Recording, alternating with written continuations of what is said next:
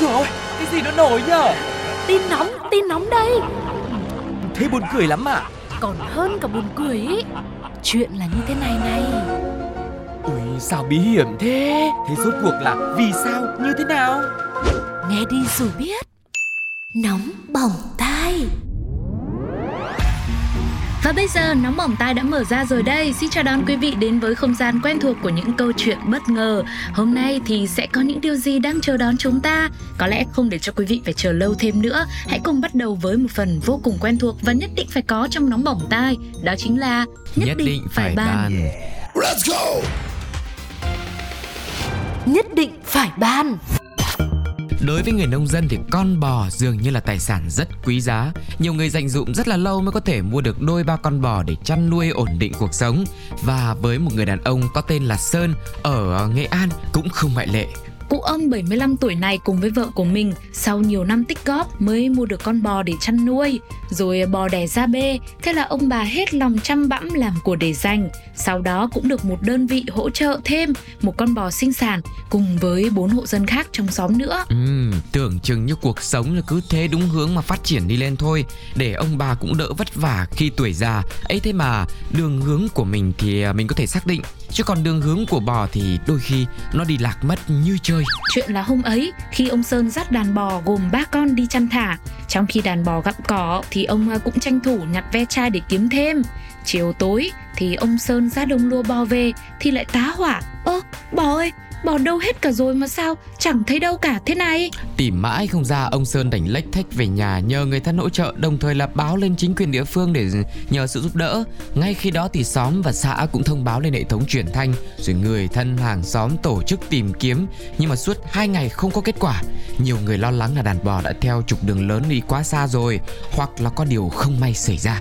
nhưng mà thôi thì còn nước thì phải còn tát mỗi khi gặp vấn đề gì khó khăn người ta vẫn hay nói với nhau lên mạng mà hỏi cơ mà Ừm. Thế là một số thanh niên trong xóm đã quyết định lên mạng luôn và nhờ một trang fanpage hơn 2 triệu lượt theo dõi đã hỗ trợ tìm kiếm giúp cho vợ chồng ông Sơn. Người quản lý fanpage chắc hẳn cũng đã rất đồng cảm với câu chuyện nên là đồng ý giúp đỡ. Người này đã nhanh chóng đăng bài với nội dung là nhìn đôi mắt thất thần của cụ ông cao tuổi ngồi bên đống rơm khi cả sản nghiệp của gia đình có nguy cơ bị mất, chúng tôi quyết định hỗ trợ.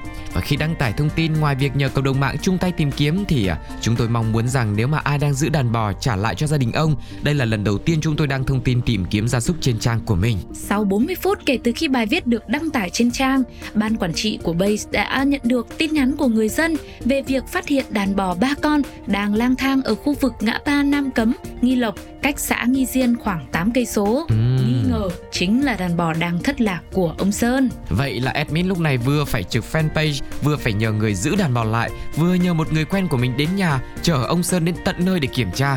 Kết quả thì đàn bò này chính là sản nghiệp của vợ chồng ông Sơn đang tìm kiếm suốt mấy ngày qua. Sau khi tìm lại được những chú bò đi lạc, ông Sơn chỉ biết liên tục cảm ơn những người đã giúp đỡ và ngậm ngùi chia sẻ.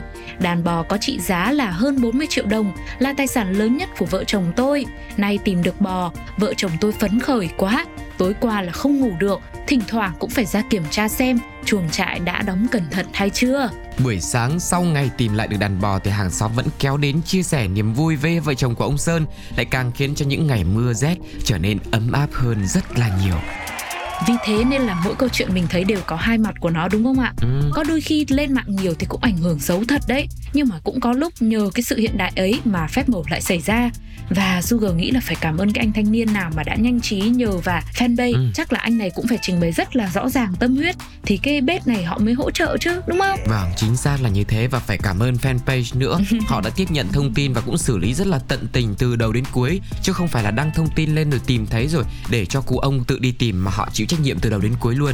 Vâng. cảm ơn cái sự lan tỏa cũng như là chung tay của tất cả mọi người để giúp cho gia đình ông Sơn nhờ trong cái hoàn cảnh khó khăn như thế. Nhưng mà có thể tìm lại được đàn bò thì hy vọng sau này thì kinh tế sẽ khá giả hơn. Vâng, mong là mọi đường hướng trong cuộc sống sắp tới là sẽ không còn đi lạc như vậy nữa. Giống đàn bò của chúng ta nữa. Đi gì mà đi xa thế, tận 8 cây số. Còn à, cộng đồng mạng đã có những bình luận ra sao về câu chuyện ấm áp vừa rồi? Mời mọi người cùng nghe thử với Tuko và Sugar một số những comment sau đây nhé Đấy, nên ai cứ chê hở tí là lên mạng, nhưng sự thật là, lên mạng cái là có tất luôn. Người dân đoàn kết dễ thương quá. Mình thì xa nhà lâu, toàn đi chỗ này chỗ kia. chuyển trọ liên tục, lắm lúc gặp hàng xóm khó chỉ biết khóc thôi. Quả tuyệt vời. Chúc mừng gia đình cụ, tài sản quý giá là đàn bò đã tìm lại được. Đã vậy còn được tài sản quý hơn, đó là tình cảm của mọi người xung quanh.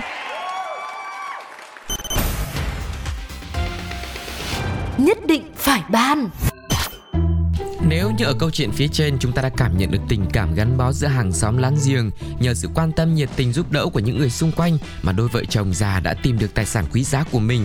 Vậy thì với câu chuyện thứ hai này cũng là nhiều chuyện, lo chuyện của người ta, cũng là đăng lên mạng, thế nhưng sao nó khác lắm. Chẳng là ở khu vực đoạn ngã tư Tố Hữu, Cao Xuân Huy, Đà Nẵng có một đôi vợ chồng trẻ nọ, chẳng biết có tích cóp lâu không, nhưng tóm lại cũng sở hữu cho mình một chiếc xế hộp.